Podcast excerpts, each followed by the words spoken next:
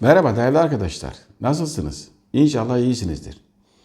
Arkadaşlar, iklim konusu dünyanın gündeminde. Bu konuda siz, kısaca sizleri bilgilendirmek istiyorum. İklim konusunda ne yapılmak isteniyor ya da neler oluyor? Hangi ülke neyin peşinde?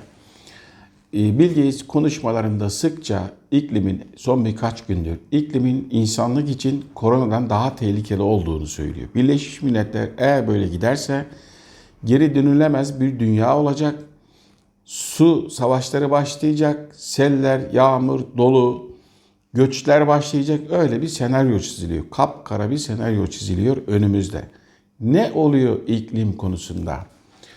Ee, şimdi sera etkisi dediğimiz dünyanın ısınması. Buna ne vesile oluyor? %36-70 su buharı sera etkisine vesile oluyor. %9-26 karbondioksit, %4-9 metan gazı, %3-7 ozon. Ee, iklim üzerinden aslında ideolojik bir savaş mı yürütülüyor? Aynı zamanda askeri bir savaş var doğru ama askeri savaşın biraz da ideolojik boyutu var mı yok mu? Çünkü metan gazı %4-9 havayı ısıtıyor. E o zaman metan gazını en çok ne çıkartıyor? İnekler. E o zaman kırmızı et yemeyelim diye bir süreç başladı. Bill Gates bunun açıklamasını da yaptı. Hatırlarsanız daha önce bununla ilgili size bir video çekmiştim. Böyle olacak diye. Şu an Bill Gates'in yaptığı açıklamada diyor ki gelişmiş ülkeler e, yapay et yesin tadına bir süre sonra alışırlar. Yani insanın beslenmesi üzerinde bir operasyon var. İklim üzerinden başlayan tartışma insan fıtratına, insan beslenmesine, gıdaya geldi, dayandı. Kırmızı et yemeyin. Yani organik protein yemeyin. Yapay proteinle beslenin.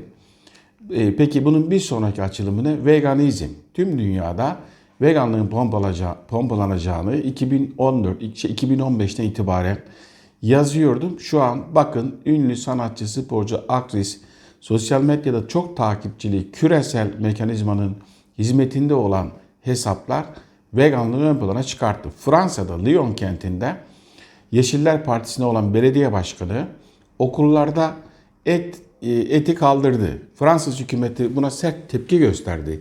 İdeolojinizi çocukların beslenmesi üzerinde uygulamayın. Ciddi problemlere e, yetersiz beslenmeye vesile olabilir dedi. Olayın ideolojik tartışmalarıyla beraber giden teknolojik yönleri de var iklimle ilgili. Birleşmiş Milletler'in açıklamalarına göre 21. yüzyıl boyunca iklim 1.4 ile 5.3 arasında artacak sıcaklık deniz seviyesi ise 8, 8 santimetreden 88 santimetreye kadar yükselecek. Deniz yükselirse ne olur? Deniz seviyesinin yükselmesi iklim değişikliğiyle beraber fırtınaları, kum fırtınalarını getirecek. Her kutupta, dünyada, her kıtada kuzey kutupları tarıma açılırken güney kutupları iklimin maruzu sonucu seller, fırtınalar başlayacak. Ve yine Birleşmiş Milletler'in bir raporu var. 2015'te yayınladığı rapor, rapor bu da. Bu rapora göre eğer 2 santigrat derece sıcaklık artarsa su sıkıntısı, dünya su savaşları başlayacak diyor. Şimdi su savaşları dediğimizde şu an Mısır'la Etiyopya karşı karşıya geldi. Adeta savaşın eşiğine gelmişti. Neden? Çünkü Uganda'nın, Etiyopya'nın birleştiği o Victoria Gölü var tepede. Oraya bir baraj yapıldı. Aslında o barajı İsrail yaptı. Amaç Nil'in yatağını değiştirmek. Eğer Mısır'la bir problem yaşarsa Mursi iktidarında Nil'le tehdit etmişti. Mısır'a hayat veren Nil ne, nedir? Mısır'a hayat veren nehir Nil'dir. Yine Fırat Dicle konusunda Saddam Hüseyin'in Türkiye'ye bir salvosu vardı. Bugün de yine aynı şey söz konusu. Fırat ve Dicle Türkiye'den çıkıyor ama Türkiye'nin yapacağı barajlar, kontroller e, birçok ülkeyi etkileyecek. Tüm dünyada bu tartışmaları görüyoruz ve başladı da erken. Neden başladı? Çünkü iklimle ilgili Birleşmiş Milletler'in açıklamaları ülkeleri korkutmaya başladı.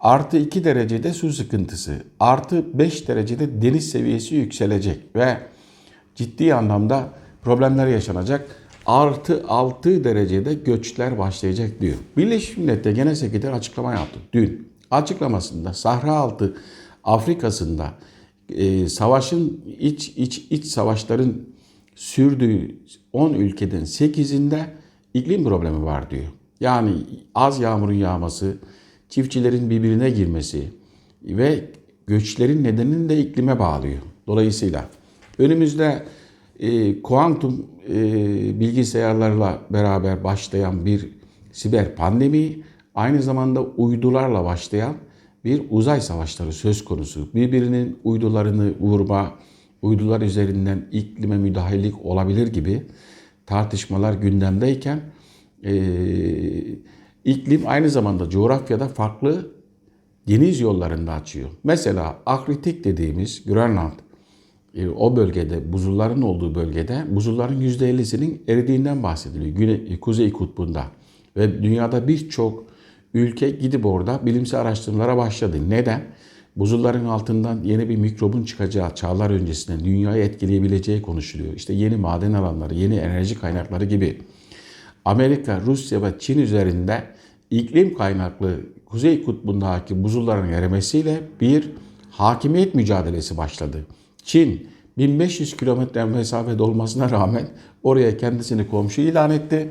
Yoğun bilimsel çalışmalar yapıyor ve bu bilimsel çalışmaları bizim koruma hakkımız var diyor. Askeri olarak da gidebiliriz diyor. Denizaltıların yoğun karşı karşıya gelmesi var orada Amerika ile Rusya'nın. Türkiye'de bir bilimsel çalışma ekibi göndermişti oraya. Ee, Rusya Devlet Başkanı Putin diyor ki bizim diyor hak ettiğimiz topraklarda alanda alanın altında buzulların erimesiyle 30 trilyon dolarlık petrol var diyor. Yani iklim Kuzey Kutbu'nda yeni bir mücadeleye neden oldu. Hem enerji mücadelesi, kaynak mücadelesi hem de yeni bir tic- deniz ticaret yolu açılmasına vesile oldu. Geçen yıl ilk e, konteyner, şey, petrol gemisi Rusya'dan, Sibirya'dan hareketle Çin'e ulaştı. Amerika'nın boğaz kontrol etti, boğazları bypass etti. Normalde Süveyş kanalından geçip Afrika ucundan Asya'ya gitmesi, Çin'e gitmesi gereken gemi Sibirya'dan Arktik'ten eriyen buzulları kullanaraktan e, daha kısa yoldan ve Amerika'nın müdahale edemeyeceği bir yoldan gitti. Yani 50 günlük mesafeyi 30 güne indirdi. Amerika Birleşik Devletleri Parla- e, e, Kongresi bu konuda bir rapor oluşturulmasını, bunun Amerika'yı nasıl etkileyeceğini e, bilmek istedikleri konusunda talimatlar verdi. E, iklim konusuna Amerika'da Trump ve e, Joe Biden'ın bakışı farklı. Trump Paris İklim Anlaşması'ndan çekilmişti. İklim basit bir hava durumu diyerekten Joe Biden ise geri döndü. Başkanlığa geldi. İlk geri dönüşlerinden biri Birleşmiş Milletler kontrolündeki, yönetimin denetimindeki Paris İklim Anlaşması. Ve Obama e, Kuzey Kutbu'nda petrol aramasını yasaklamıştı. Trump geldi 7 açtı. Joe Biden muhtemelen yeniden yasaklayacak. E, Kuzey Kutbu'nda Çin'in, Amerika'nın, Rusya'nın ciddi mücadelelerini göreceği. Rusya özel olaraktan Kuzey Kutbu'na yönelik yeni bir kara gücü oluşturuyor. E, ekipmanlar oluşturuyor. Amerika buz kırıcı gemilerle sahada, denizaltılarla soğuk savaşta olduğu gibi biz şu an çok fark etmesek de o bölgede büyük bir savaş var şu an. Hakimiyet savaşı. Çünkü dünyanın sahipsiz bir alanı oralara kim sahip olacak şeklinde. İklimin 1940'da iklim kontrolüyle ilgili ilk çalışmaları Amerika'nın başlattığı bilinir. Bu da bulut tohumlama dediğimiz bir tohumlama yöntemiyle yağmur yağdırma, dolu yağdırma şeklinde çalışmalar olduğunu biliyoruz. 1978 yılında Birleşmiş Milletler iklimin silah olarak kullanılmasını yasakla, yasaklamıştı. Rusya, Amerika sürekli birbirini suçladı. Derken Çin'de bir durum ortaya çıktı şu an. Yeni daha Çin. Geçen 2020'nin aralığında duyurmuştu. Ülkede 5.5 milyon kilometre karelik alanı yani ülkenin %60'ını iklim silahı kullanaraktan e, yağmur yağdırma e, projesini başlattık şeklinde. Birkaç gün önce de medyaya haber düştü. İlk insansız bulut tohumlama uçağını gönderdik şeklinde. Batı medyasındaki çıkan haberlerde diyorlar ki eğer Pekin'de, Çin'in başkenti Pekin'de uluslararası bir toplantı varsa hava açıktır. Bunun iki nedeni vardır. O uluslararası politik dünya liderlerinin geldiği toplantı döneminde fabrikaları durduruyorlar. Ama aynı zamanda da bulutları müdahale ederekten hava temizliği, hava temizmiş gibi e, havayı temizliyorlar. Böylece bakın işte Çin temizliyorlar. Oysa ki dünyada en büyük kömür santralleri Çin'de. Çin'in bir kuşak bir yol projesi güzergahındaki birçok ülkeye de kömür santrali yapıyor. Şu an Çin'in bulut doğumlamaya başlama bulut doğumlamaya başlaması ve bulutlara gümüş iyodik denen bir kimyasalla yağmuru hız- hızlandırması. Çin diyor ki biz burada arazilerimizi güvence altına alacağız. Herhangi bir felaketi önlemek için yani yoğun bir yağmur felaketi varsa onu peşinen önleyeceğiz. Ee, salgın selleri engelleyeceğiz diyor. Bu da Hindistan'da e, Çin'in çevresindeki ülkelerde tartışma yarattı. Muson, muson yağmurlarını etkiler mi? Yağmur kimin? Bulut kimin? Yarın bulutları hareket ettirme, bulut savaşları başlayacak anladığım kadarıyla. Çin hep söylüyorum arkadaşlar küresel mekanizmanın deney alanıdır. Çin'de kontrol olmadığı için, izin vermediği için hangi deneylerin yapıldığı henüz bilinmiyor. Çin'de bir yapay güneş yapılmıştı. Onu da harekete geçirdiler. Yani iklime müdahalelik noktasında en büyük operasyon Çin'den geliyor. Çin'deki teknoloji yarın tüm dünyada kendini gösterecek. Muhtemelen Amerika Birleşik Devletleri'nin zaten var. Kamuoyunun önüne gelmese de Rusya'nın da var. Ve e, buradan neyi anlıyoruz? E, bu tip iklime yönelik, bulutlara yönelik operasyonların da ilgili bilimsel veri az. Neye mal olacağını bilinmiyor aslında. Bir bakıyorsun mesela Amerika'da geçenlerde bir eyalette yumruk şeklinde dolu yağıyor. Ankara'da Polatlı'da yine dolu yağdı. Ve iklimi gündemde tutuyor. Ben buradan şunu anlıyorum. Nasıl ki korona öncesi uzun bir süre Rockefeller, Bill Gates veyahut da bazı firmaların e, tatbikat yapıyorlardı. Bir virüs çıkacak ve insanlığı etkileyecek. Biz onu nasıl engelleriz şeklinde. E, ve şimdi de siber pandemi ile ilgili tatbikatlar başladı. Davos'ta size duyurmuştum. İklim pandemisi gibi aynı şekilde çünkü yeni bir dünyanın gündemine yeni bir tartışma var. Birkaç yıldır devam eden Birleşmiş Milletler Merkezi yapılan tartışmalar, küresel şirketlerin yaptığı tartışmaları biz sonucunu yaşıyoruz arkadaşlar. Şimdi e, chemtrails diye e, havanın kimyasallarla ilaçlanması, alüminyum gibi iletişimin e, kesilmeye yönelik, gerektiği anda iletişimi kesmeye yönelik, havada istenilen mikrobu yaymaya yönelik iddialar var. Bu konuda çok araştırma yaptım ama e, gerçek mi değil mi ne olduğuna dair e, bir şey e, bir şey söylemem çok zor. Aynı şekilde Amerika'nın iklim silahı olarak bilinen HARP var. Dünyada bununla ilgili 15 tane gemi olduğu söyleniyor. Fakat bu e, kesin bir şeye rastlayamadım yine. HARP'taki ana mantık da işte Amerika'nın Alaska'daki e, bir merkezden e, radyo sinyallerini ionosfere göndererekten oranın iyonize etkisini kullanıp o ışığı başka bir bölgeye gönderip deprem oluşturduğuna dair yaygın bir kanı var. Fakat bunun da hakikaten doğru mu değil mi? Çünkü e, lazer silah, lazer gibi etki edecek bir şey gittiği her yeri yakması lazım. Birkaç atom bombasının gücünde bir etki olması lazım ki deprem oluştursun. Bunu da o şekilde yüzer bir gemiyle oluşturmak biraz zor görünüyor. Yani bunlar olayın başka yönleri ama şu an iklim konusunda, iklim savaşları konusunda net bir şeyi gördük. Birkaç gün önce Çin'in medyaya düşen Çin 2025 yılına kadar biz ülkenin %60'ını yani 5.5 milyon kilometre karelik alanın iklimi kontrol edeceğiz diyor. Burada da tarımı kontrol etmek, tarımı kontrol yani rekolteyi düzenli rekolte elde edebilmek için. Çünkü beklenmedik bir anda yağmur olursa, sel olursa, fırtına olursa, dolu yağarsa bizim tarım gider diyor. Çıkış mantığı bu. Ama bunun dünyayı nasıl etkileyeceği noktasında ciddi problemler var. Ee, Afrika'da iklimle ilgili yağmur yağdırmaya yönelik deneylerin yapıldığını biliyoruz. Özellikle Sahra Altı Afrika'sında. Amerika'da da biliyoruz. Fakat bu şekilde açıklıkla bu ilk kere Çin'de gündeme geldi. Çin'in e, Gen'in bir adını verdiği bir insansız hava uçağı var. Bu uçak bir tane değildir muhtemelen. E, daha da fazladır. E, muhtem gelecekte şimdi biz e, F-35'i tartışıyoruz, Su-57'yi tartışıyoruz, Çin'in J-20, J-30 savaş uçaklarını tartışıyoruz da en pahalı uçaklar yağmur yağdırma uçakları olacak. Öyle görünüyor. Bulutları etkileme veyahut da yağmur yağdırmama, bulutları öteleme, tarım arazi üzerine bir şey gelmesin şeklinde. Ee, biz şimdi memleketimizde ya da birçok farklı coğrafyalarda sadece İslam dünyasında değil Hristiyan dünyasında da yağmur dualarının yerine bir tane yağmur uçağı geliyor. Gördüğüm kadarıyla yağmur yağdırma, bulut tohumlama uçağı. Şimdi Birleşmiş Milletler iklim konusunda ciddi. Her platformda gündeme geliyor.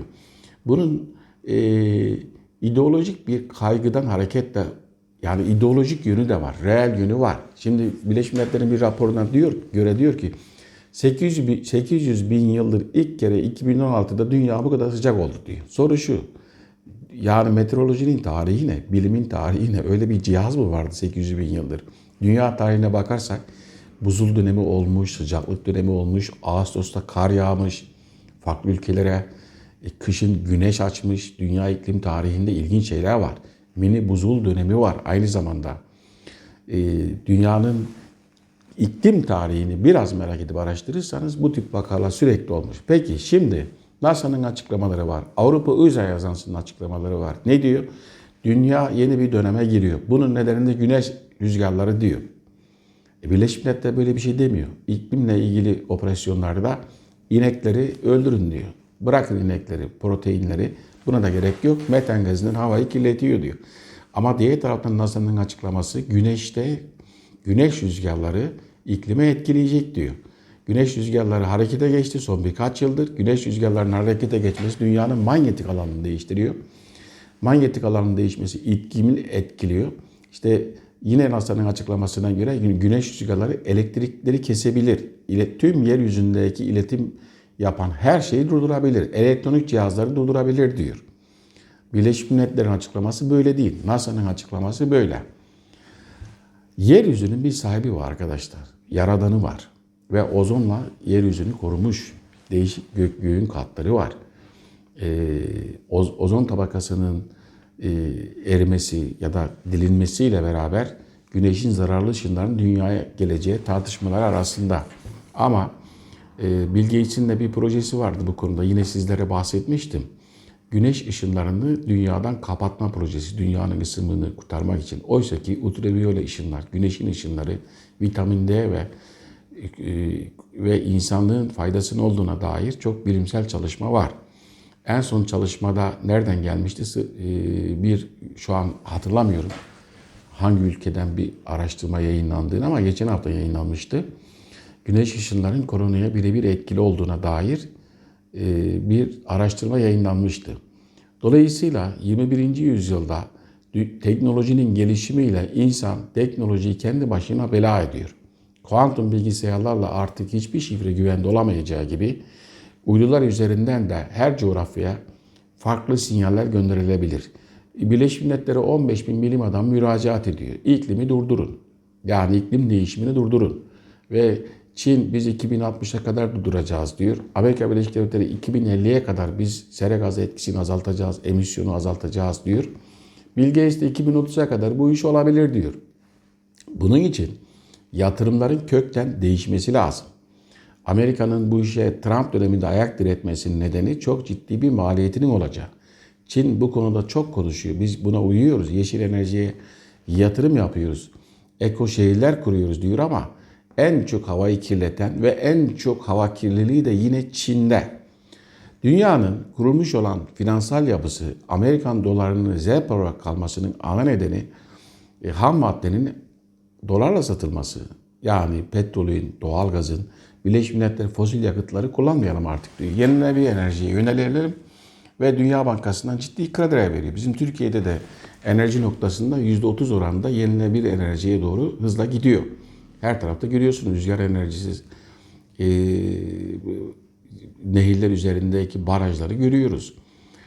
Birleşmiş Milletler'in bugündeki çabalarında, insani kaygıyla çaba, çabalarındaki izlerken ayrıca insanın fıtratına yönelik, beslenmesine yönelik, insanın e, iklimle korkutulmasına yönelik şeylere de dikkat etmemiz gerekiyor. Çünkü sürekli bir korku, korku pompası, pompalanıyor. İşte virüs geldi gelecek geldi. Siber pandemi gelecek, elektrikle gidecek gitti. E dünya Şöyle ya- yağmur, sel, baskınlar olacak, kuraklık her tarafı kavuracak. Sürekli insanlık bir korku, bir e, psikolojik problemle baskı baskı altına alınarak bir psikolojik problem oluşsun isteniyor sanki. Buradaki ana amaç arkadaşlar ideolojik boyutu artık dünyanın ülkeleri aşan problemleri var. Bu nedenle küresel bir hükümete ihtiyacı var.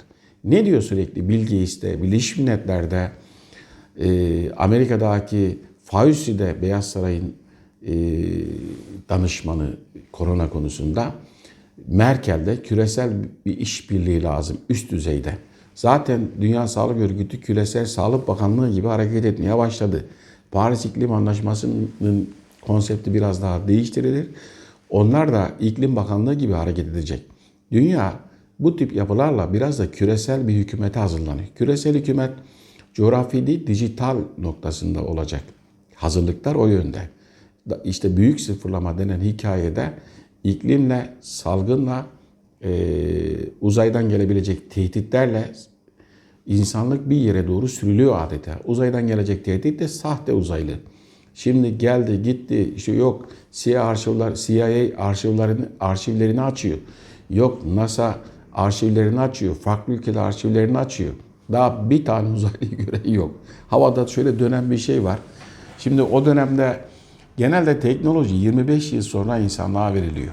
Şimdi uydu teknolojisi yeni mi var? Hayır. Eskiden de vardı. Şu an hatırlayın bakalım. Geç 2020'nin Ocak ayında Elon Musk yağmur gibi uydu fırlatmaya başladığında bana hemen hemen her şehirden mesaj gelmişti. Hocam gökte uçan beş, arka arkaya giden cisimler gördük diye. E, uydular da onlar gökyüzüne. Birkaç farklı şirket uydu gönderiyor. Bu önceden de vardı. İşte gökyüzünde görülen birçok şey zaten var olan teknolojiler. İnsansız hava araçları diyoruz şimdi biz görüyoruz.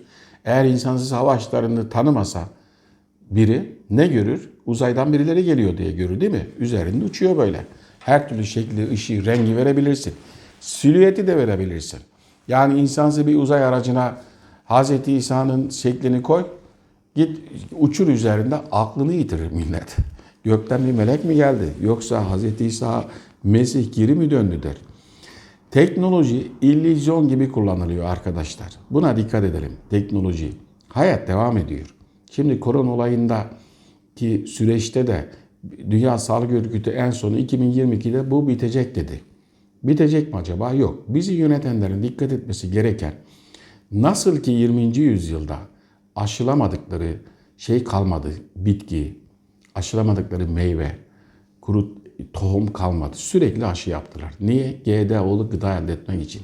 Şimdi de sürekli insana yönelik, insan vücuduna yönelik bir e, bitkilerde uygulanan mekanizmayı insan vücudunda uygulamak istiyorlar. Yönetimler bunu anlamazsa eğer bu süreç devam eder, anlarsa yönetimler 2020'de biter bu, bu yaklaşım. Ulus devletleri yönetenler kendi içinde çok fazla muhalefet, iktidar kavgasında o e, düştüğü için küresel çaptaki bu tip olayları algılamakta problem yaşadıklarını düşünüyorum. Önüne konan zorunlu prosedürleri uyguladıklarını zannediyorum. Biraz şöyle geriye çekilip kendi ülke vatandaşlarına en azından insanlığa, en azından inancına uygun sorgulanması lazım. Ee, önümüzdeki süreç iklim birinci derecede göreceğiz.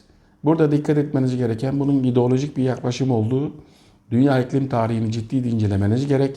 Çünkü bu tip şeyler sürekli olmuştur ve iklimde ana etkenin güneş rüzgarları olduğunu zaten NASA söylüyor. Küresel bir hükümete e, hazırlık için hatırlayın 2015-2016'da çok fazla e, analiz yapmıştım.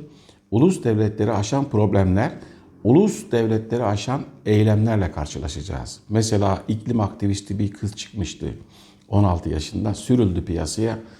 Tüm dergilerde boy boy gösteriliyor. Dünya devlet başkanlarıyla görüşüyor. Bunun 21. yüzyıl ideolojisinin dijital bir e, ideoloji var. Dünyanın dünyanın dijital olaraktan kontrolü merkezi bir sistemden buna uygun da işte transhümanizm akımı mesela Lady Gaga'nın son çektiği videolara dikkat edin. Tamamen transhümanizme yönelik, algı oluşturmaya yönelik videolar. Bunlar kendiliğinden yapılan müzikler değil. Bizde şimdi biz, bizim sanatçılarımız müzik icra ediyor. Niye? Para kazanmak için. Yani eser ortaya koymak istiyor. Başka da bir niyeti yok. Çok izlenmek için. Ama dünyada küresel mekanizmanın kontrol ettiği, yetiştirdiği, parladığı, parlattığı sanatçılar e, öyle değil. İdeolojiye hizmet ediyorlar. Kendi ideolojilerine.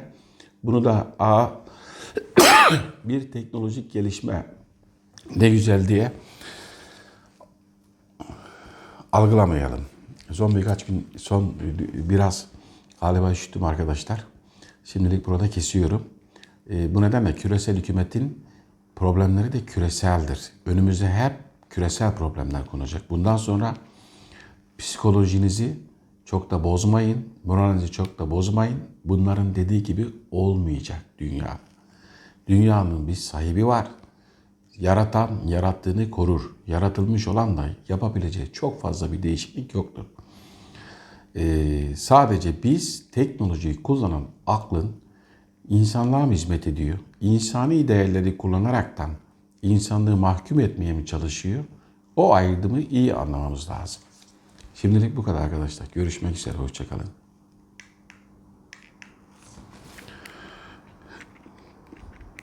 Gördüğünüz gibi benim kumanda yine azizlik yapıyor.